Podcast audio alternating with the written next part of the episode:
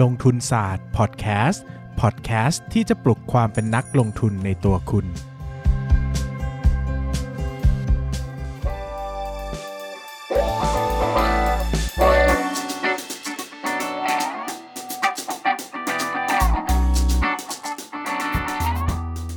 สวัสดีครับ ยินดีต้อนรับเข้าสู่รายการลงทุนศาสตร์พอดแคสต์รายการที่จะชวนทุกคนมาพัฒนาความรู้ด้านการเงินการลงทุน และการปล่อยมุกแป๊กไปด้วยกันนะครับ วันนี้กลับมาสู่ช่วงเดิมที่เราจะได้ฟังมุกตลกที่ไม่ตลกบ่อยที่สุดนะครับ ก็คือการคุยหุ้นกับนายปั้นเงิน วันนี้ก็ยินดีต้อนรับอีกครั้งนะครับ สวัสดีครับ ผมปั้นนายปั้นเงินครับ ผมเบสลงทุนศาสตร์ครับ วันนี้เราจะมาคุยกันกับหุ้นสวัสด์ อยากมีหนี้คิดถึงเราครับ อ่าฮะ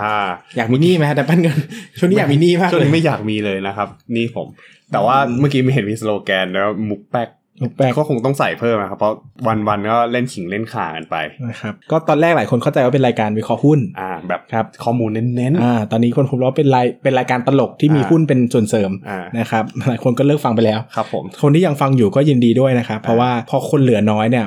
เวลาคุณรีเควสอยากฟังอะไรเนี่ยเราก็จะทำ ใช่ ให้ได้ง่ายใช่ไหม เออ เป็นข้อดีเอาไว้หลอกหลอกให้ แต่ มีข้อดี ถ้า ได้ คนฟังเยอะขึ้นนะ คนฟังเยอะขึ้น เรา ก็ เราก็จะหาสปอนเซอร์มาขาย เราก็จะยิงมุกตลกให้คนฟังน้อยลงไปอีก นะครับอ่ะ โอเค วันนี้ต้องออกตัวหน่อยนะคะว่าเป็นกลุ่มเป็นหุ้นที่ลงทุนศาสตร์ไม่ถนัดเลย ครับ ไม่ถนัดแบบสุดๆนะครับ แต่ วิเคราะห์อะไรไม่เป็นเลยนะครับโง่มาก แต่จะ ก็ เอา เล มาย พูดกันเพราะว่าอยากจะให้มันกระจาย เพราะว่าเพราะว่าปั้นเนี่ยเก่งหุ้นนี้มาก ไม่ไม่ได้ นะครับ เก่งนะ หมายถึงว่า ผม วิเคราะห์ได้ชัวร์ชัวร์ อ่าเรา นะ พ ค อ รับ วิเคราะห์กันได้ ก็เลยให้ปั้นว่าเอ้ยไหนเทปนี้ให้ปั้นเป็นโฮสต์แล้วเดี๋ยวผมเป็นโคโฮสต์ อ่าๆ เดี๋ยวคอยยิงคำถามโง่ๆใส่ปั้นนะครับอ่ะ นะครับผมก็อยากจะพูดกันเรื่องของหุ้นกลุ่มการเงินบ้างแหละเนาะเพราะเราจะได้กระจายไปหลาย ๆ กลุ่ม ตอนแรกจะพูดเคแบงปั้นบอกมันใหญ่ไป เออมันใหญ่ไป เบื่อนะ ผู้บริหารเพิ่งลาออก เหรอ เออคุณ เออ ปั้นเหมือนกัน ชื่ออะไรนะคุณปั้นเออนั่นแหละ สักอย่างหนึ่งครับผม ไม่อยากเล่นนะครับสุ่ม ผม เสียงอยู่เฉย ะ ๆ สุ่มเสียงดีกว่า นะครับ อ่ะผมเราก็แค่แค่ตลกแค่มุกตลกก็พอแล้วอย่าไปสุ่มเสียงคุกเลย อย่าอย่าอย่า เทป อย่าให้ถึงขั้นว่าต้องไปขำกันในคุกนะค เท รับ ปมินก็แอบแอบมี หลายคน แซะ ขำมุก า เดียวกันนะครับ ก็แปลว่าคุณก็รู้เหมือนกันนะค ใช่ รับ ครับผม อ่ะ โอเคครับ ก็สีสวัสด์นะครับ เป็นหุ้นที่หลายคนอาจจะรู้จักว่าเป็นหุ้นกลุ่มการเงิน คือหลักๆ อย่างที่สโลแกนเราบอกแหละคำโปรยเราบอกว่าอยากมีหนี่คิดถึงเรา เออแต่ต้องเล่าก่อนว่า อืม เออสวัสด์ ตัว เงิน เนี้ย ติดล้อกับสีสวัสด์พาวเวอร์เนี่ยคือคนละบริษัทกัน ใช่ใช่ นะ คือ ครับ คือเงินติดล้อเนี่ยมันเป็นของเครือธนาคารกรุงศรี ใช่ แต่สีสวัสด์พาวเวอร์เนี่ยคือเป็นหุ้นสวัสด์ อ่า นะครับ ใช่ ซึ่งตอนนี้ก็กรุงศรีเขาก็การการสับสนเขาก็ตัดคำว่าส สวั วัส สดิ์ ด์ทิ้งไปแล้ว สีสวัสดิ์ เหลือแค่เงินติดล้อ ใช่ นะ ค ครัรับบ ผม ดังนั้นก็สีสวัสด์พาวเวอร์หลายคนก็นึกว่าเป็นโรงไฟฟ้านะครับ จริง ไม่ใช่ ๆจริง ๆ ก็เป็นไฟแนนซ์นะครับ ครับ ปล่อยกู้นะค เขา รับ ไม่ได้ทำเรื่องเขาไม่ได้ทำเรื่องอ่าพวกโรงไฟฟ้านะครับอ่ะหลักๆ คือธุรกิจสวัสด์เนี่ยให้เงินกู้แบบมีหลักประกัน อ่า หลักๆก็คือเอาบ้านเอารถมาจำนำนั่นแหละ ถ้าไม่มีบัตรประกันก็พวกอะไรบัตรเครดิต อ่า เนี่ย อ่าพวก personal loan personal loan ที่ใช้พวกอ่าใบเขา อี เรียก อ ว่า อน อีออนอะไรอย่างเงี้ย อีออน อัน ก็ นี้ ได้อีอ พว อก น personal loan ที่มันมี EC ที่แค่ใช้พวก สิน ส เชื่อ ลิปเงินเดือน ส่วนบุคคล แค่นี้ก็ อ่า พอเออแต่ว่าอย่างสวัสด์เนี่ยเขาจะเน้นไปที่กลุ่มหลักประกัน เวลาที่เขาจะให้เงินกู้อย่างเงี้ยครับ มันจะต้องดูว่าเฮ้ยหลักๆคือเขาจะใช้รถ รถ หมายถึงว่าคนคนที่เป็นลูกค้าเขาอาจจะเอารถมาจำนำคือจำนำทะเบียนนะครับ เหมือนกับว่าเอาทะเบียนมามาให้สวัสด์ก็คือสวัสด์จะเป็นเจ้าของทะเบียนแล้วปล่อยเงินกู้ ซึ่งเขาจะประเมินมูลค่ารถก่อน สมมติล้านหนึ่งเนี่ยเขาอาจจะปล่อยที่ประมาณ 20-70%แล้วแต่สินทรัพย์ อืม อืมซึ่งถ้าสมมติเป็นสินทรัพย์ดีหน่อยใหญ่หน่อยก็อาจจะให้เงินเยอะหน่อย อืม ซึ่งเขาก็จะประเมินว่าเออมูลค่าตลาดมันเป็นเท่าไหร่แล้วเขาควรจะปล่อย loan to value ตรงเนี้ยเป็นเท่าไหร่ หลักๆ คือเฉลี่ยมันจะอยู่ที่ 20-70%อย่างที่บอกไปนะครับผมซึ่งสวัสด์เนี่ยเขาจะชอบรถปิกอัพมากๆ พวกรถที่ใช้ในการประกอบธุรกิจของเกษตรกรอ่าหรือว่าคนที่ก่อสร้างซึ่งเพราะว่าฐานลูกค้าเขาอะ คือต้องอธิบายอย่าง มันจะ นี้ อยู่ ก่อน ต่างจังหวัด นะครับว่าธุรกิจจำนำทะเบียนเนี่ย อือฮึ คนปล่อยหนี้เนี่ยเขาไม่ได้หวังว่าจะได้ยึดรถนะ เออออ เพราะว่ายึดไปเนี่ยมันไม่ค่อยมีประโยชน์ การจะไปขายเนี่ยมันหนึ่งคือมันวุ่นวาย อืม สองมูลค่าก็ไม่ได้ดี ใช่ นะครับบางทีอาจจะตามหาญาติอาจจะขับหนีไปเลยอย่างเงี้ย คือวันคือวันที่เขาได้รถอันนั้นมา คือวันที่สวัสด์ได้จำนำทะเบียนรถมา อืม ก็คือมูลค่าอาจจะเป็นเท่าหนึ่งแล้วหลาย ๆ เดือนผ่านไปอ่ะมูลค่ามันอาจจะดรอปลงก็ได้ ใช่ เขาก็ไม่ได้อยากจะได้รถอันนั้น ดังนั้นเนี่ยเขาก็เลยเจาะกลุ่มเป้าหมายไปที่กลุ่มที่ทำธุรกิจจริง ๆ ใช่ คือมีรถเนี่ยไว้ใช้ในการดำเนินธุรกิจดังนั้นเนี่ยพวกกลุ่มคนกลุ่มเนี้ยเขาจะมีความต้องทำธุรกิจอ่ะ เออ เขาจะไม่ได้กู้ไปใช้แบบสุดลุยสุดไล่เลื่อย ใช่ เปื่อยอะไรเงี้ยนะครับดังนั้นเนี่ยหลายคนก็จะมองว่าโหแบบโหคุณมูลค่าเป็นล้านคุณให้ อืม ค่าแค่ยี่สิบเจ็ดสามสิบเจ็ดสิบเปอร์เซ็นต์เนี่ย ใช่ เดี๋ยวยึดไปก็ได้แต่โอ้ยกว่าจะยึด ดกว่าจะมาทำธุรกรรมอะไรสารพัดสารเพเนี่ยบางทีมันไม่คุ้มหรอกนะครับ ใช่ครับ เขาก็ไม่ได้คือเขาอยากได้เงินคืนพร้อมดอกเบี้ยนะครับ อืม เขาไม่ได้อยากได้ลดนะครับ ครับผมก็คือถ้าเราดูมูลค่าของเงินกู้เป็นหลักเนี่ยสัดส่วนหลักๆเขาก็จะอยู่ที่รถยนต์ประมาณครึ่งหนึ่งเลย ก็คือจำนำทะเบียนรถเนี่ยเป็นสัดส่วนครึ่งหนึ่งที่เหลืออีกประมาณ 30%ก็จะมาจากที่ดินมอไซค์อีก 20% อืม นะครับผมเพราะว่าหลักๆที่เขาชอบรถเนี่ยเพราะว่าติเกตไซส์เนี่ยมันสูงกว่ารถมอไซค์มันจะมีคู่แข่งเขา MTC อืม MTC เนี่ยเขาจะทำเป็นส่วนใหญ่จะเป็นพวกรถมอไซค์ อืม ติเกตไซส์จะน้อย แล้วก็แล้วก็เขาเรียกว่าอะไรอ่ะอัตราการผันแปรเร็วหมายถึงว่าคืนหนี้อ่ะ อืม เขาจะสั้นกว่า แต่สวรรค์เนี่ยจะกินยาวกว่า แล้วก็มีติเกตไซส์ใหญ่กว่า MTC นะครับ นี่เขาจะเน้นแบบลูกค้ารายย่อย ใช่ แต่จะเน้นเหมือนว่าให้คนที่ปล่อยหนี้อ่ะรู้รู้จักกับลูกค้าจริง ๆ แบบ อืมอืม เข้าถึงจริงว่าเป็นคนที่นี่จริง ๆ นะ แบบ อ่า แบบเหมือนว่ารู้จักชุมชนจริง ๆ จะได้แบบ ใช่ ป้องกันเรื่องหนี้เสียอะไรอย่างเงี้ยนะครับ ครับผม แต่สวัสด์เขาจะเน้นด้านเชิงเชิงแบบทำธุรกิจต่อ ใช่ มากกว่า รถ คือ ปิกอัพหรือพวกเนี้ย หลายๆ คนจะมองสวัสด์กับ MTC เป็นภาพ อืมคล้ายๆกัน อืม แต่ต้องบอกว่าลักษณะลูกค้าแล้วก็ลักษณะในการโครงสร้างบริษัทของเขาคนละแบบเลย ต่างเยอะนะ ใช่ใช่ ต่างเยอะแค่ ต่างเยอะ แค่ เลย สินทรัพย์ที่มาค้ำประกันต่างเนี่ยลักษณะนี้ก็ต่างกันมหาศาลการทำธุรกิจ ตัว ก็าง NPL นี่ก็ต่างหมด อืม นะครับ แล้วก็อีกเรื่องหนึ่งที่จะไม่พูดไม่ได้ คือเมื่อประมาณปี2 ไม่พูดก็ได้อยู่เฉยๆก็ได้ งั้นงั้นปิดรายการ ปิดปิด เทปนี้ไปเลย ม่ใช่นะครับผมก็มันจะมีการปรับโครงสร้างของสีสวัสด์เมื่อประมาณถ้าจำไม่ผิดน่าจะปี 2017 นะเออ2017เนี่ยมีการซื้อ BFIT เข้ามา BFIT อ่า ตอนเนี้ย BFIT BFIT เดิมทีก็คือจะเป็นสถาบันการเงิน อืม ก็คือเป็นสถาบันการเงินหนึงแหละ ที่แบบมีการรับฝากเงินมีอะไรอย่างนี้ แต่ทีนี้เนี่ยสวัสด์ไปเทคมาตอนนั้น เพราะว่าต้องการจะปรับโครงสร้างเพื่อรองรับพรบเงินกู้ในอนาคต อ่า ครับผม แล้วก็จะได้มีต้นมีที่มาของทุนเพิ่มด้วย ใช่ก็คือเหมือนกับว่าอ่าแหล่งเงินฝากนี่ก็เป็นแหล่งเงินทุนในการเอามา อืม ปล่อยกู้นะครับผมแล้วทีนี้เนี่ย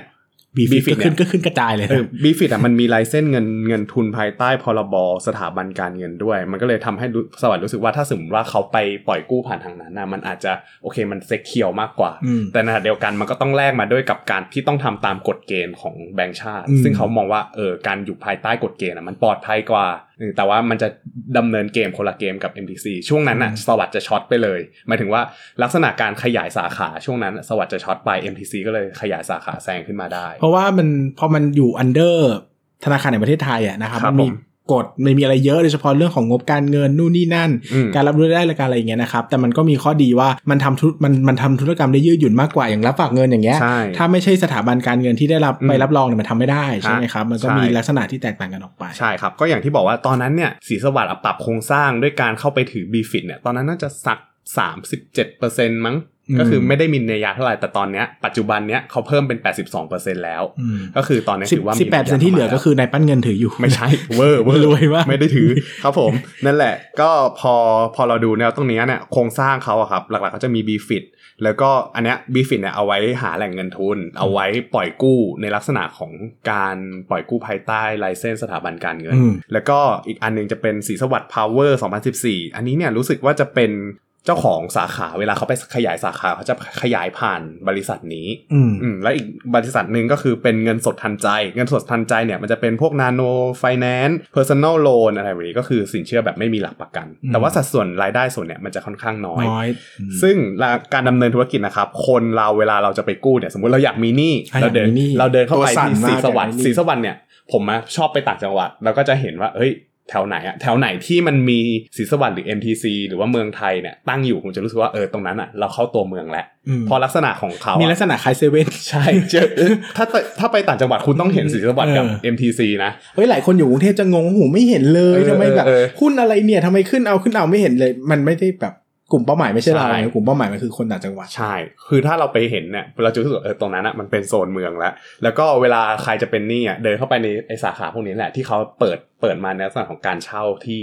เขาไปปุ๊บมันมันจะเป็นบริษัทอ่าสีสวัสดิ์พาวเวอร์2014 แล้วสีสวัสดิ์พาวเวอร์2014เนี่ยก็จะดูว่าลูกค้าแต่ละคนลูกหนี้แต่ละคนเขาควรจะเหมาะสมกับการกู้แบบไหน personal loan หรือว่าจะเป็นคนที่มีรถยนต์มีบ้านมีที่ดินอะไรอย่างนี้มาค้ำอยู่แล้วเขาก็จะปล่อย ปล่อยปล่อยหนี้ให้ยืมไปประมาณนี้นะครับผมลักษณะอีกอย่างหนึ่งก็คือการเก็บหนี้คนอาจจะคิดว่าเฮ้ย อ่า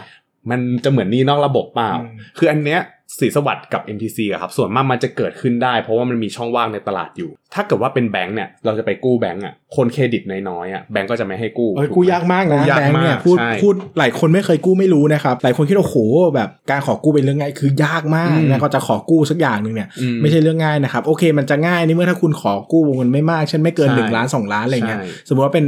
แล้วจะดอกจะเยอะพวกเป็น personal loan อะไรเงี้ยนะครับ แต่ถ้าคุณจะอยากกู้แบบหลักมากหน่อยอะไรเงี้ยนะครับ แล้วก็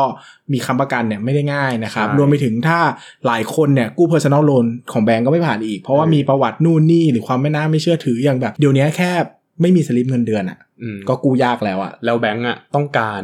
หลักทรัพย์ค้ำประกันอ่ะส่วนมาก อืม มันจะเป็นพวกอสังหาริมทรัพย์ด้วยส่วน อืม ใหญ่ ถ้าเป็นพวกอ่ารถยนต์อย่างเงี้ยเขาจะไม่ค่อยอยากรับ ไม่ กัน ค่อยต้องเป็น รับเลยแห เล็ ละ กเล็กๆหน่อย เออ เออถ้าเป็นแบบทีแคปเนี่ยจะรับ ใช่ อืมแต่ถ้าเป็นแบบใหญ่ๆนี่เขาไม่ค่อยชอบเท่าไหร่นะครับเพราะว่ามัน อืม หนึ่งมันบริหารจัดการยากด้วยนะครับอะไรอย่างเงี้ยหลายๆอย่าง แล้วในขณะเดียวกันมันก็จะมีอีกช่องหนึ่งถ้าคนไม่กู้แบงก์ อืม ก็ไปกู้นอกระบบเลย อืม ซึ่งกู้นอกระบบเนี่ยดอกเบี้ยโคตรแพงแล้วทวงหนี้โคตรโหด เออ แต่ไม่เคยโดนนะอยากรู้เหมือนกันว่ามันเป็นยังไง ลองดิ ลองไหม ลองไหม ล มึงมึงลองนะเดี๋ยวกูถ่ายคลิปไว้ตอนโดนตัดนิ้วอะ องไหม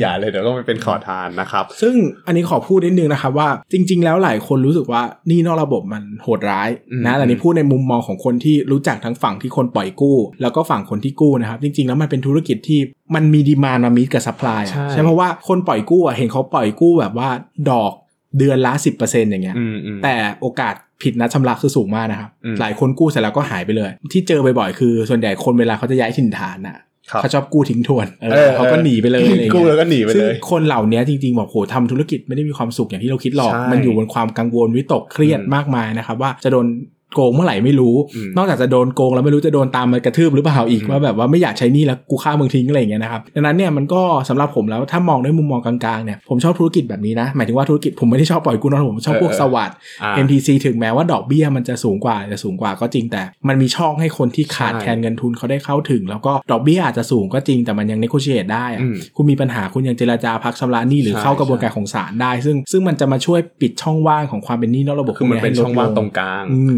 ครับผมซึ่งไอ้ตรงเนี้ยถ้าเราดูแล้วเนี่ยการทวงหนี้ของสวัสด์ก็จะไม่โหดแบบไม่โหดแบบพวกหนี้นอกระบบ อ่า แต่ในขณะเดียวกันเขาก็ไม่ใช่ว่าไม่ทวงแบบแบงก์เลย เออ คือแบงก์อ่ะมันจะทวงเฉพาะเออมันเกิน 30 วันอะไรอย่างนี้แต่ว่าสวัสด์เนี่ยเขาก็จะทวงคอยทวงตลอดเวลา คือแบงค์เนี่ยมักจะเป็นแนวแบบส่งจดหมาย ใช่ ส่งจดหมาย ใช่ ส่งจดหมายไม่ไม่ไม่ได้ปุ๊บก็เป็นหมาย อืม สารใช่ไหม ใช่ครับ แต่พวกนี้คือเขาเน้นแบบกระจายคนในชุมชนรู้จักกัน เออ จ เออ ริง ๆ เดินมาเป็นไรป้าพี่ทำไม ใช่ ไม่ส่งลืมหรือเปล่าอะไรเงี้ยมันก็จะแบบมันก็จะมีความเป็นเหมือน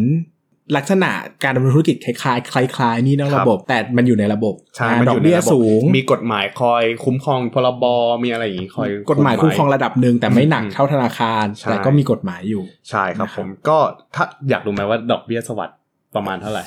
20 เดา เออประมาณ 18% 18 ช่วงเนี้ยช่วงเนี้ยประมาณ 18%ถ้าเป็นหนี้สินตลอดทั้งปีนะ ต่ออ ม ปีต่อปี ก็คือส่วนมากเขาจะโฆษณาด้วยการเอาดอกเบี้ยต่อปีมาหาร หาร 12 12 แล้วก็จะบอกเพราะว่าคนที่เขาเป็น น่า ลูก จะ ค้า หารไม่ต่อวันเลยนะ คนคนที่เป็นลูกค้าเขาจะมองแค่ อ่า เดือนเดือนต่อเดือนต่อเดือนต่อเดือนว่าเขาอ่ะเสียเท่าไหร่แล้วเขาทำกำไรได้คุ้มไหมประมาณ เออ นี้ เออซึ่ง เอออั อันนี้นอกเรื่องหน่อยนะ แต่ก็ไหนๆพูดเรื่องนี้แล้วก็เอ้ยจริง ๆ หลายคนน่ะ เป็นนักลงทุนเนอะเป็นคนที่มีเงินน่ะ ใช่ จะงงว่าทำไมธุรกิจแบบนี้อยู่ได้วะ อืม คือคุณกู้ได้ยังไง 18% ใช่ 20%น่ะ แต่ผมอ่ะอยู่ต่างจังหวัดเนอะแล้วก็เจอคนที่เขาไม่มีจริง ๆอ่ะ ไม่มีแม้กระทั่งพรุ่งนี้จะกินอะไรยังไม่รู้อ่ะเข้าใจป่ะมันแย่ขนาดนั้นนะหมายถึงว่ามันก็มันก็ก็โอเคแหละ หมายถึงว่ามันก็มันก็จะมีทางเลือกให้ไปอะไรเงี้ยแล้วก็ อืม เราอาจจะไปจ้าไปตัดสินเขาไม่ได้เนอะคือ ใช่ บางคนเขาก็ไม่มีก็คือไม่มีจริง ๆ อะไรอย่างเงี้ย ใช่ นะครับ แล้วก็บางทีมันก็เป็นเรื่องของเลือกไม่ได้ด้วยนะ อืม คือผมรู้จักคนที่เกิดมาพร้อมกับหนี้เป็น 10 ล้านอยู่แล้วอะ่ะ อืม เขาเลือกไม่ได้ว่าจะเกิดมาที่นี่หรือเปล่าอะไรอย่างเงี้ยนะครับ ใช่ เริ่มพูดเหมือน แบบ สังคมนิยม วงเวี ขึ้น ยน เรื่อยๆวง ชีวิต เวียนชีวิตนะครับ แต่ก็จะเล่าให้ฟังว่าเออหลาย ๆ คือผมมันเคยได้ยินนักเขาเรียกว่าอะไรล่ะ นักลงทุนที่เบลม อืม คนที่ใช้บริการแบบเงินติดล้อคือ อ่า เบลม อ่า คนที่ใช้บริการพวก financial ที่ดอกเบี้ยสูงสู เออง เข้าใจ หรือเบลมคนที่ใช้บริการแบบเติมเงินโทรศัพท์มือถือแบบค่าคอมสูง เติม เออ เนี่ย อย่างเงี้ยที่ว่า เออ ทำไมถึงเติมนะโอ้โหเติม 10 บาท แต่ค่า หนึ่งบาท ค่าบริการ 2 บาทอย่างเงี้ เอย อเออ แต่คือเขามี 10 บาทไง ใช่ เอออย่างเงี้ยเราเรามามองอีกมุมหนึ่งบางทีมันก็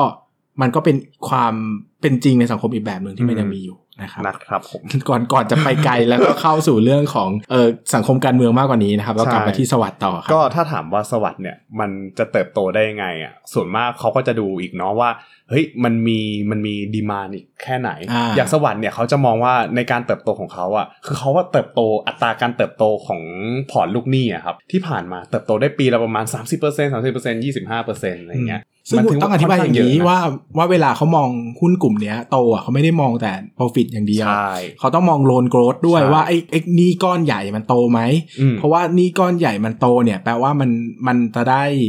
มันโตแบบออร์แกนิกอะมันโต อืม จริงๆอืม หมายถึงว่าเขาปล่อยกู้ได้ดีจริง ๆ แต่แบบ อืม บางทีถ้าหนี่ไม่โตแต่กำไรโตบางทีมันอาจจะการเปลี่ยนการรับรู้ได้ได้หรือเปล่า อ่า หรือว่าไปลดโอเปกหรือเปล่า เหมือน อืม ว่าไปไปลดค่าใช้จ่ายในการบริหารอะไรอย่างนี้หรือเปล่านะครับ ดังนั้นถ้าจะเอาโตแบบออร์แกนิกมันต้องโตตั้งแต่บรรทัดแรกก็คือโลนโกรดก็คือหนี้รวมมาโตด้วย ใช่ นะครับ ก็คือเขามองว่าเนี่ยทั้งประเทศอ่ะมันมีรถจดทะเบียนอยู่ประมาณ 40.8 ล้านคัน อืม จากกรมการขนส่งเนาะแล้วก็เขามองประเมินว่าเอ้ยไอ้ใน 40.8 ล้านคันเนี่ยถ้ามีสัก 1%น่ะเอามาเอามาเหมือน คิด กั แบบสตาร์ทอัพมากเลย ข ป็ อหนึ่งเปอร์เซ็นของตลาด ใช่เป็นคนที่แบบเป็นคนที่แบบอยากจะเข้ามาใช้บริการ อ่า เงินกู้อย่างเงี้ยก็คือประมาณ 4.8 ล้านคัน แต่ปัจจุบันเนี้ยสวัสด์เขามีสัญญาอยู่ประมาณ 1 ล้านถึง1ล้าน2 สี่สิบล้านคัน อ่า40 ล้านคัน1% ก็ต้องเป็นสี่แสนดิ อ่า สิบเปอร์เซ็นต์ เออสิบเดี๋ยวก่อนนะสิบสี่สิบจุดแปดเออ สิบเปอร์เซ็นต์ว่าสิบเปอ เออ ร์ สิบเปอร์เซ็นต์สิบเปอร์เซ็นต์ใช่สิบเปอร์เซ็นต์สิบเปอร์เซ็นต์ก็คือเขาหวังว่าอะอย่างน้อยมันมีมันมีสักหนึ่งเปอร์เซ็นต์เข้ามาใช้เอ้ยมันมีสักสิบเปอร์เซ็นต์เข้ามาใช้บริการของเขาเนี่ยก็ยังดีนะครับผม อ่ะ ต่อมาเนี่ยเรามาพูดถึงเรื่องงบการเงิน ซึ่เลยงาก ละน มาก ยากมาก วิธีการวิธีการในการประเมินมูลค่าสวัสด์หรือว่าการดูรายได้สวัสด์จริง ๆ สวัสด์ใช้ PE แหละ อืม แต่แค่เวลาเราดู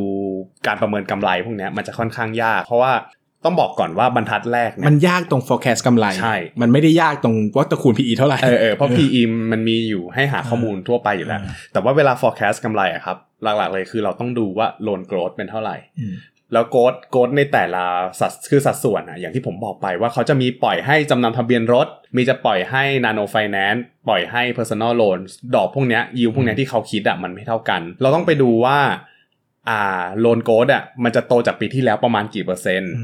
ในในสัดส่วนหนี้แต่ละแบบ อืม และทีนี้พอพอเราได้พอร์ตของปีนี้มาแล้วเนี่ยเราก็ลองมาคิดดูว่ายิวทั้งหมดเนี่ยที่เขาจะคิดได้จากพอร์ตพวกเนี้ยมันจะเป็นเท่าไหร่ หลักๆเลยก็คือ 18%บ้าง หรือว่าถ้าเกิดว่าเป็นรายเล็กหน่อย หรือว่า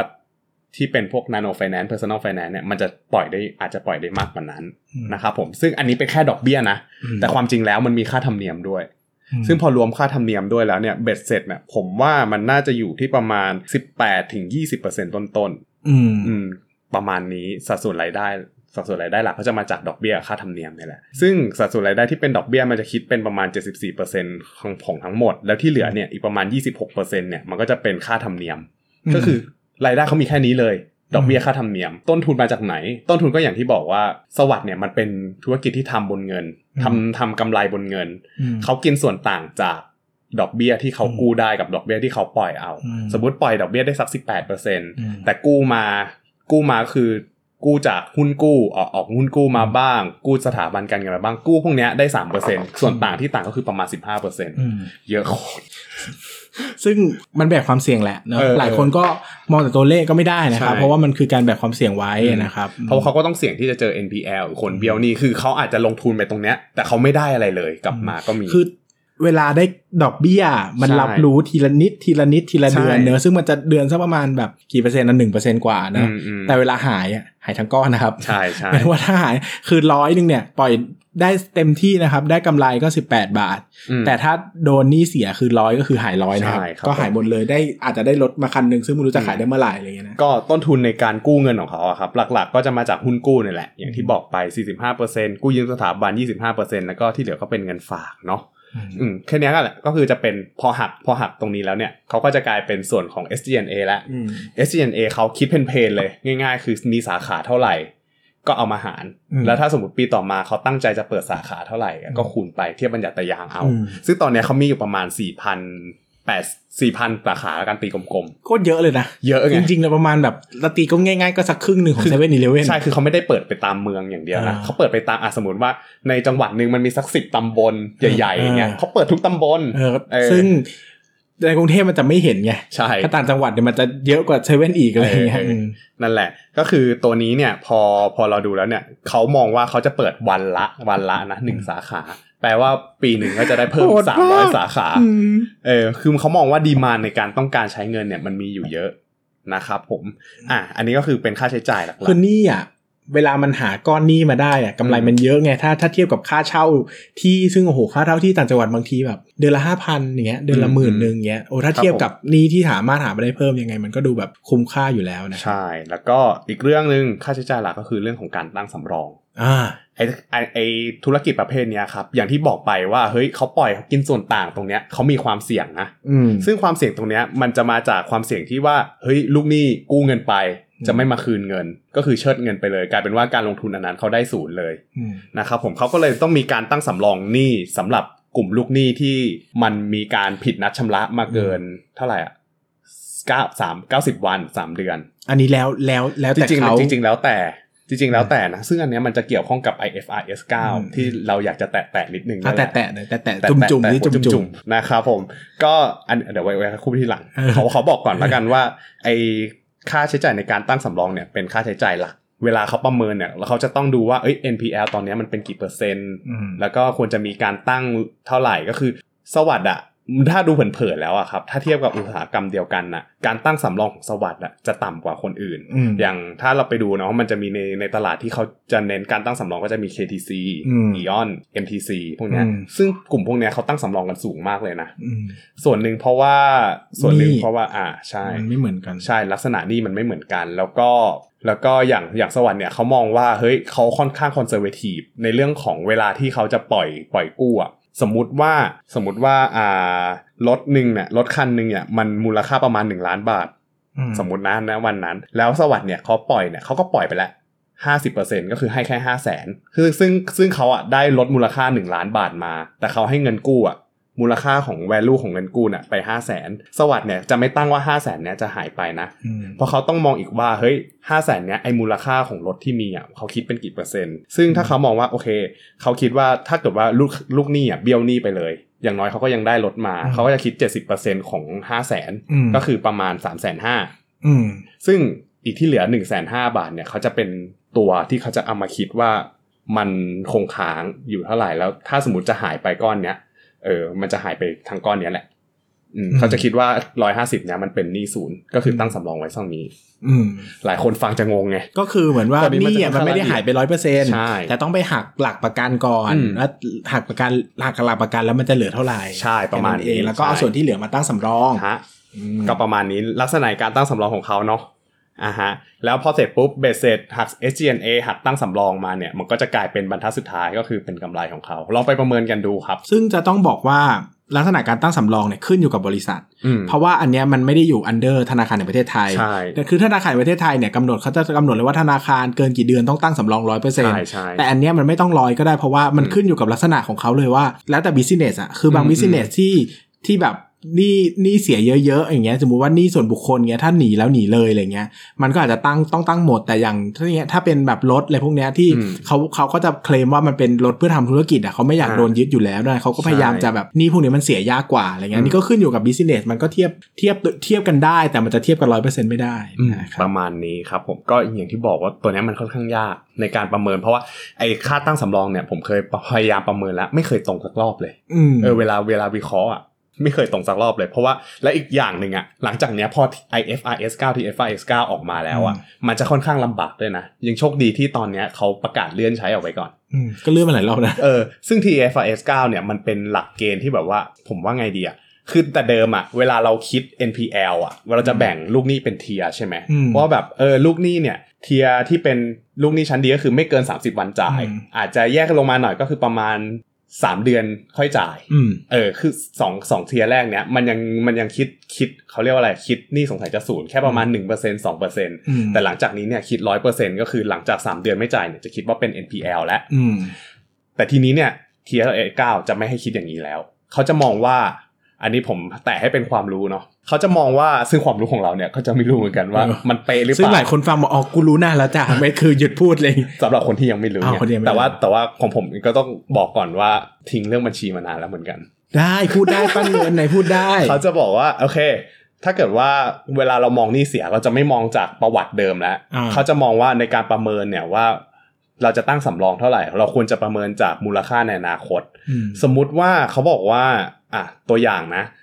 มีธุรกิจหนึ่งเป็นธุรกิจประมาณว่าอ่ะขายแผ่นซีดี อืม ขายแผ่นอะไรอย่างเงี้ย แล้วในอนาคต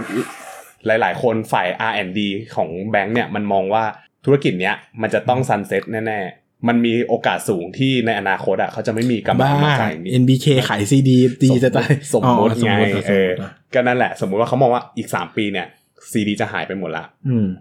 ก็กลายเป็นว่าเฮ้ยแปลว่าอีก 3 ปีข้างหน้าเนี่ยมันอาจจะกลายเป็นหนี้สูงหมดเลยก็ได้ อืม เขาต้องประเมินเอาว่าความสามารถในการจ่ายหนี้ของธุรกิจนี้เป็นเท่าไหร่ต่อให้ในประวัติ อืม ที่ผ่านมาเนี่ยเขาจ่ายหนี้ดีมาตลอด อืม แต่ว่าพอพอเป็น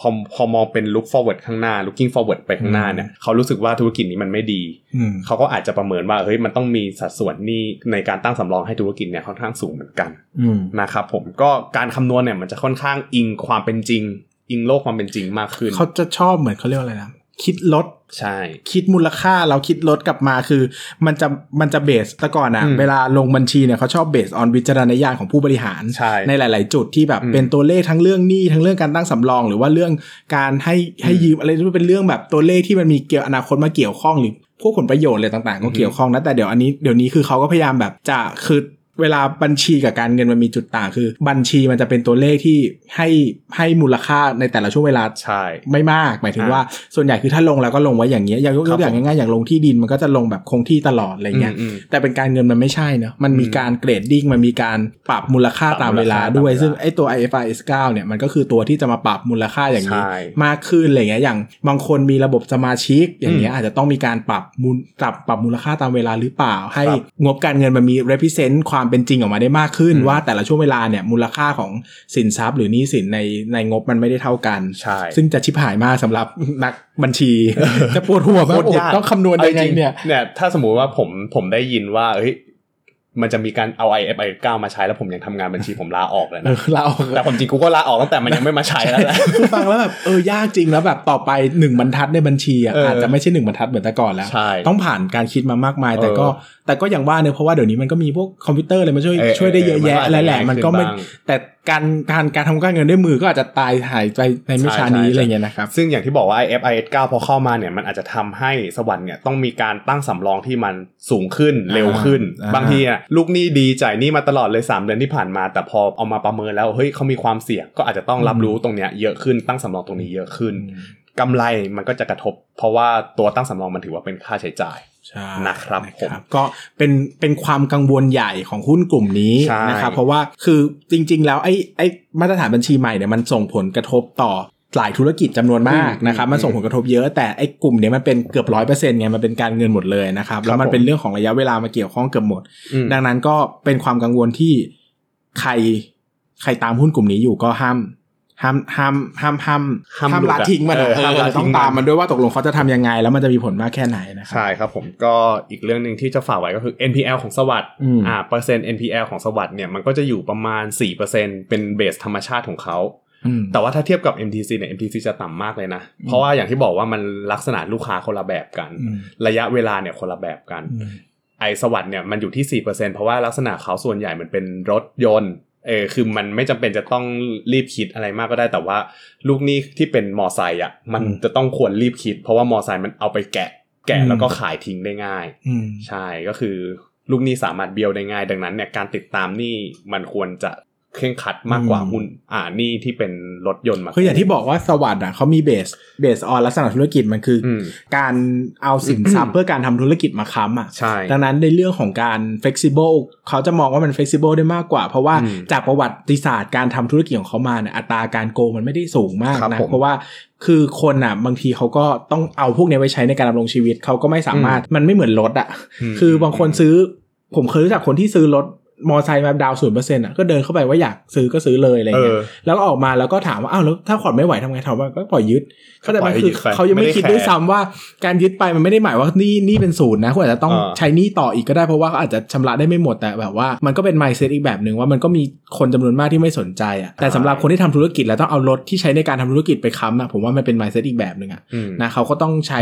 รักษาสินทรัพย์ไว้เพื่อทำธุรกิจต่อไปนะครับ ใช่ครับผมก็หลักๆ ถ้าเกิดมามาดูงบดุลธุรอ่าสินทรัพย์ที่เป็นเป็นของสวัสด์ก็คือกลุ่มลูกหนี้เนี่ยแหละ อืม กลุ่มลูกหนี้เนี่ยจะเป็นพอร์ตใหญ่เลยแหละในการทำธุรกิจของเขา นอกนั้นก็คือจะไม่ค่อยทำอะไร ที่ก็คือใช้เช่าเอา อืม เวลาขยายสาขาก็ใช้เช่า แล้วก็เอออาจจะมีเรื่องสัญญาเช่าบ้างอะไรอย่างนี้ แล้วก็เรื่องของที่ในการโอเปเรตของเขาอยู่ที่รู้สึกว่าจะแจ้งวัฒนะมั้งเคยไปอยู่เหมือนกัน อืม อืมแจ้งวัฒนะก็คือเป็นออฟฟิศตึกของเขาทั้งตึกเลย ก็ประมาณไม่รู้ไม่แน่ใจด้วยว่าเป็นตึกที่ยึดมาด้วยหรือเปล่า เออ จริงๆนะจริง เออ ๆเคยเหมือนเคยได้ยินมาว่ามันเป็นตึกที่เขายึดมาแล้วเอามารีโนเวทใหม่เออแล้วแล้วก็มีเคยมีสตอรี่อยู่ช่วงหนึ่งที่สวัสด์อะ NPL มันเคยเสียช่วงนั้นเป็นช่วงปรับโครงสร้างเลยแหละ อ่า สวัสด์มันเคยลงมาที่ 30 บาทอยู่ทีหนึ่ง อ่า ซึ่งมันเป็นช่วงที่ปรับโครงสร้างด้วย คนกังวลว่ากำไรมันจะน้อยลงแล้ว อ่า NPL มันดันมีทีหนึ่งเนี่ยมันเด้งขึ้นมาจาก 4%เป็น 7%เพราะมันมีหนี้มูลค่าสูงอันหนึงเนี่ยเขาชำระชำระเกินเวลา หมายถึงว่าเกินเวลาชำระ เออมันก็เลยเด้งขึ้นมา เวลาคนตื่นเต้นเฮ้ยสี่เป็นเจ็ด เออ ทำไมตื่นเต้นขนาดนั้นต้องเทียบว่าโลนโลนไซส์เขา ใช่ ใหญ่ ใช่ มาก โลน เลย ไซส์ ว่า เขาใหโลญ่นแบบโลนทั้งหมดของเขาเนี่ย แล้วพอมันคิดเป็นเปอร์เซ็นต์ออกมา มันส่งผลกระทบมหาศาลกับ ใช่ net profit ที่มันบางนะครับ ครับผม คือเราเห็น net profit มันสูงก็จริงนะ net profit margin เนี่ยแต่แต่งบมันรับรู้แต่ดอกเบี้ยกับค่าบริการไง มันไม่ได้ ใช่ รับรู้เงินต้นที่คืนมาว่าโลนไซส์จริงๆมันใหญ่มากนะครับ คือจริง ๆ มันมันเสี่ยงมากเหมือนกันนะครับสำหรับหุ้นตัวนี้ แล้วก็พอมาดูที่ลักษณะของ หลายคนบอกฟังมาตั้งนานเลยเพิ่งบอกว่าเสี่ยงมากเหรอนี่เสียเวลาฟังทำไม ไม่ก็แต่แต่ว่าการเติบโตเขาสูงไงเผื่อว่าคนจะ อ่า ชอบชอบความเสี่ยงคนที่ชอบความเสี่ยงก็อาจจะเน้นตัว มันก็เป็นหุ้นที่ผมเชื่อว่ามันเป็นกลุ่ม high risk ใช่ high expected return ใช่ นะครับ ใช่ หมายถึงว่ามันโตได้เยอะเพราะว่ามันใช้เงินไป leverage เงินอะนะ มันก็หมุน เออ ได้เรื่อยๆ แล้วก็หาเงินมาใหม่คือ มันจะดีตราบเท่าที่มันยังดีอะ อืม หมายถึงว่าถ้ามันทรงสภาพไปเรื่อยมันก็ดีอะนะครับ อืม เหมือนหุ้นธนาคารอะมันก็ดีตราบใดที่มันยังดีแต่พอมันเริ่มล้มมันเป็นระบบเครดิตไง ครับ อถ้ามันล้มส่วนหนึ่งมันมีโอกาสที่จะค่อย ๆ แบบหลุดล่วงไปทีละ ใช่ ชิ้นที่มันจะหนักหน่อย ซึ่งแน่นอนว่า ของวันนี้มัน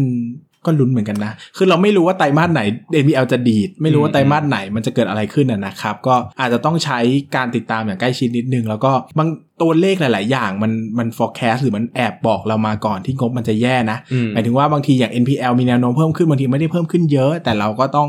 รู้นิดนึงอะนะครับ หรือว่าพวกตัวเลขลูกหนี้ต่างๆ ที่ผิดนัดชำระอะไรเงี้ยบางบางบริษัทที่เป็นไฟแนนซ์ขนาดเล็กเนี่ยลูกหนี้ผิดนัดชำระเยอะมากนะหมายถึงว่าเลทอะจ่ายช้าไป อื 3 ม เดือน 6 เดือน แต่ก็ยังไม่บันทึกว่าเป็น NPL อะไรเงี้ย ก็ เพราะว่า สวัสดิ์ ก็บอกว่ายังเอาคืนได้อะไรเงี้ย อ่า เออมันก็แล้วแต่ ก็สวัสด์เนี่ย ถ้าสมมุติว่าเราดูคุณภาพกำไร อืม คุณภาพกำไรเนี่ยเกิดว่าอย่างที่บอกว่าเฮ้ยกำไรเขาเยอะมากเลยนะ แล้วก็การเติบโตของกำไรเนี่ยโหค่อนข้างเยอะ 40% 30%บ้างอะไรประมาณเนี้ยแต่ถ้าเกิดมาดูคุณภาพกำอ่าคุณภาพของกำไรจากงบกระแสเงินสดเนี่ย อืม เราจะพบเลยว่ากระแสเงินสดจากการดำเนินงานอันเนี้ยมันเป็นแพทเทิร์นลบเออ อืม ซึ่งที่ผ่านมาหุ้นตลอดที่ผ่านมาเนี่ยเจ็ดตัว อ่า ที่ผ่านมาเราพูดตลอดเลยว่าแพทเทิร์นเงินสดจะเป็นยังไง อ่า อันเนี้ยเนี่ยของสวัสด์มันจะเป็นลบลบบวก เออ อ่า คนอื่น ส่วนทาง เออ คนอื่นบวกลบลบ เออ ของสวัสด์ลบลบบวก อืม เพราะอะไรเพราะว่ากระแสเงินสดจากการดำเนินงานของเขาจะไม่ค่อยมี เพราะว่าเขาเป็นสินค้าสินค้า อืม เขาคือเงิน สินค้าเขาคือเงิน ดังนั้นคือถ้าเขาทำธุรกิจดีเงินต้องไหลออก ใช่ ไม่ใช่เงินไหลเข้า เออ เออ ก็คือธุรกิจของเขาเนี่ยเวลากู้มาเขาต้องปล่อยเงิน ยิ่ง อืม ปล่อยได้เยอะยิ่งดี ดังนั้นเนี่ยกระแสเงินสดการที่จะเป็นลบเนี่ยก็คือจะเป็นธรรมดาของเขา เออเป็นธรรมดา ใช่นะครับ แล้วก็ลักษณะของกระแสเงินสดจากการลงทุนเนี่ยก็จะเป็นลบ เพราะเขาก็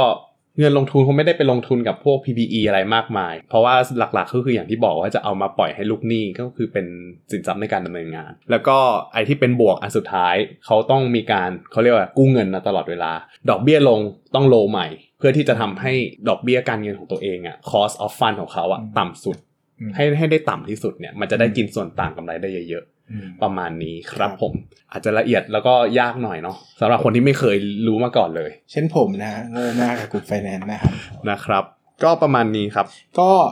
ทิ้งทิ้งท้ายนะครับว่า อยากจะฝากอะไรไหม ใครชอบหุ้นกลุ่มนี้ต้องศึกษาให้เยอะ อ่า ซึ่งชุดความรู้ที่ใช้ได้เนี่ยมักจะเป็นชุดความรู้ที่ไม่ไม่ค่อยสัมพันธ์กับความรู้พื้นฐานที่เราเรียนรู้กันมาในการลงทุน อืม เท่าไหร่เพราะว่า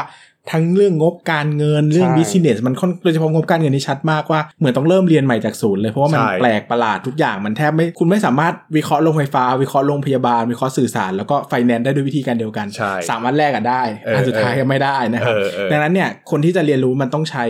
ต้องใช้เซตความรู้ที่ อืม เพิ่มมาอีกระดับหนึ่งอะนะครับ คือคุณต้องเรียนรู้ใหม่ อ่าดังนั้นถ้าถ้าไม่ถ้าไม่ไหวก็ไม่แนะนำให้ลงทุน ใช่ ไปมั่วๆ แต่ถ้าไหวก็ยินดีด้วย เพราะว่า อืม คุณจะได้เซตความรู้อีกหนึ่งที่ไปลงทุนในหุ้นกลุ่มที่คนคนจำนวนมาก ไม่ค่อยสนใจนะ คือไม่ค่อยสนใจหรือสนใจแบบไม่มีความรู้ดีกว่า คือกลุ่มเนี้ยส่วนมากกลุ่มที่สนใจจะเป็นพวกกองทุน เอ เอ อ อ พวกคนที่ พ เขา ระว่กองทุน เก่งๆ เขาจะมี เหอนกัน ความรู้ นะ ของเขาไว้พร้อมอยู่แล้ว อืม อะไรประมาณนี้ นะครับ อันนี้คือสิ่งที่พี่อยากฝากใช่ไหม ใช่ครับ ของผมอ่ะอีกที่อยากฝากนะครับ สิ่งที่มันกระทบกับสวัสด์จริงๆอ่ะก็คือพวกพรบกฎหมายกฎเกณฑ์อะไรพวกเนี้ย เวลาเราสังเกตอะถ้าเกิดว่ากฎหมายหรือมีกฎใหม่ๆ ออกมาเกี่ยวกับการปล่อยปล่อยกู้หรือว่าเกี่ยวกับดอกเบี้ย สิบ เงิน แปด กู้ นี่ก็มาจากไอ้นี่ไหมมาจากกฎหมายป่ะที่ลดจากยี่ ใช่ สิบป่ะ ใช่ใช่มันเป็นเพดานเพดาน เออเออ นั่นแหละมันก็เลยกลายเป็นว่าตัวเนี้ยกฎหมายใหม่ๆมันจะออกมากระทบอ่ะคนเขาจะกังวลว่าเฮ้ยกองทุนอะไรพวกเนี้ยเขาจะกังวลว่าเฮ้ยถ้าสมมติว่าออกกฎหมายมาเนี่ยรายได้จะน้อยลง แล้วกำไรจะได้น้อยลงหรือเปล่า คนเขาก็เลยจะคิดว่าเออเวลาที่กฎหมายออกมา ราคาหุ้นน่ะมันจะส่งผลทันทีกับกฎหมาย อืม ดังนั้นแล้วเนี่ยถ้าจะดูอะไรอ่ะต้องศึกษาเรื่องกฎหมายเพิ่มเติมด้วย หุ้นนี้นี่ถือเป็นหุ้นกลุ่มนี้คือกลุ่มไฟแนนซ์ที่ที่เป็นนอนแบง k ์เนี่ย ใช่เป็นนอน ถือว่าเป็นหุ้นที่เขาเรียกว่ามีอันเดอร์มีมีการเลกูเลชันน้อยผิดปกติ อืม คือปกติหุ้นที่เป็นการเงินแล้วเกี่ยวข้องกับเงินจำนวนมากขนาดเนี้ยมันควรจะเข้มข้นระดับ ใช่ เดียวกับธนาคาร โทษธนาคาร หุ้นพวกเนี้ยบางตัวใหญ่กว่าธนาคารขนาดเล็กอีก ใช่ ใช่ไหมแต่กับกฎกฎการกฎระเบียบต่างๆ การควบคุมอะไรพวกเนี้ยมันกลับน้อยกว่า ใช่ ซึ่งเทรนด์น่ะมันน่าจะมากขึ้นในอนาคตอะไร แต่ เงี้ย แต่ต้องบอกก่อนว่าสวัสด์เนี่ยมันมีไลเส้นสถาบันการเงินนะ อ่าก็คืออ่ าอาจจะแตกต่างจากตัว อ่า อื่น ใช่ ๆต้องบอกก่อนว่าที่เราพูดตรงเนี้ย อืม สวัสด์มันมีแบ่งค์ชาติคอยดูแลอยู่ อ่า ด้วย ก็คือถือถือบีฟิตใช่ไหม ใช่ถือบีฟิต อืม ประมาณนี้ครับผม ยากเลย วันนี้ก็ขอบคุณทุกคนมากนะครับ ใช่ แล้วก็เอ่อหวังว่าจะได้ประโยชน์ ใช่ ก็อันนี้ครบ 4 เทปแล้วนะครับ ดังนั้นเนี่ย สำหรับ ก็ สำหรับเสียงที่เป็นเป็นอู้อี้อันนี้นะ เราก็มาคอยลุ้น ไไขแม ว่าครั้งหน้าเราจะได้กลับมาในเสียงแบบเดิมไหมอย่าลืมนะครับ สามารถฝากหุ้นกันเข้ามาได้ว่าอยากฟังตัวไหนแต่ถ้าไม่ได้พูดก็อย่าโกรธ ใช่ใช่ นะครับ เพราะว่าหนึ่งคือมีคนขอเข้ามาเยอะนะครับสองคือพวกเราก็โง่ด้วย คือพวกเราก็ไม่ได้ฉลาดพอจะ ใช่ พูดเรื่องทุกอย่างนะครับบางตัวก็ต้องตัดทิ้ง อ่า นะครับก็ต้องเอาตัวที่มันดีแล้วคือบางอย่างหุ้นบางตัวมันสุ่มเสี่ยงไปก็พูดไม่ได้ อืม เช่น ขนาดมันเล็กเกินไป ถ้าพูดไปแล้วมีคนติดตามแล้วมีคนไปซื้อตามแล้ววอลลุ่มมันน้อยมันดีดขึ้นมาเนี่ยอืม เราจะมีปัญหาเราก็พยายามจะพูดตัวที่มันดีกับทุกฝ่าย หรือบาง นะค ตัวที่มันเป็นหุ้นสถาบันอย่างเงี้ยเราก็อาจหมายถึงว่าสถาบันการเงินเข้ามาถือเยอะอะไรอย่างเงี้ยเราก็อาจจะไม่ค่อยชอบ เพราะว่า ร้อนตัวจัง เพราะว่า เพราะว่ากลุ่มรายย่อยอะเขาก็จะอยากฟังกลุ่มที่เอ้ย เราเป็นนักลงทุนรายย่อยเราจะซื้อตัวนี้ ทำไมคุณสถา รับ บั นานย แล้ว ปั้ ต้อน งข เงิ นนายปั้นเงินไม่ได้นะนายปั้นเงินในะจุดจุดๆนี้นายปั้นเงินไม่ได้แล้ว ำโอเค ครับก็ ดีที่เอามาไว้ตอนท้ายนะ อ่าฝากกันไม่ได้นะครับ นะครับ ยังไงก็ก็หวังว่าจะได้เจอกันใหม่ในเทปหน้ายังไง ชอบกดกระดิ่งนะ อ่ามากไปน้อยไปบอกได้คือ เราพยายามจะเล่าภาพและอย่างที่บอกคือเราไม่เราเราไม่ได้พยายามจะเล่าทุกอย่างที่มันมีอยู่ แต่พยายามจะเล่าประเด็นที่เราคิดว่ามันสำคัญนะครับ ดังนั้นมันก็จะไม่ได้เป็นร้อยเปอร์เซ็นต์เหมือนอัปเดตนะ อาจจะไม่แม่นมากด้วย อ่นะครับก็ลองแบ่งปันความเห็นเข้ามาแล้วเราจะได้ปรับปรุงให้เหมาะสมได้ครับ ขอบคุณมากครับ สวัสดีครับ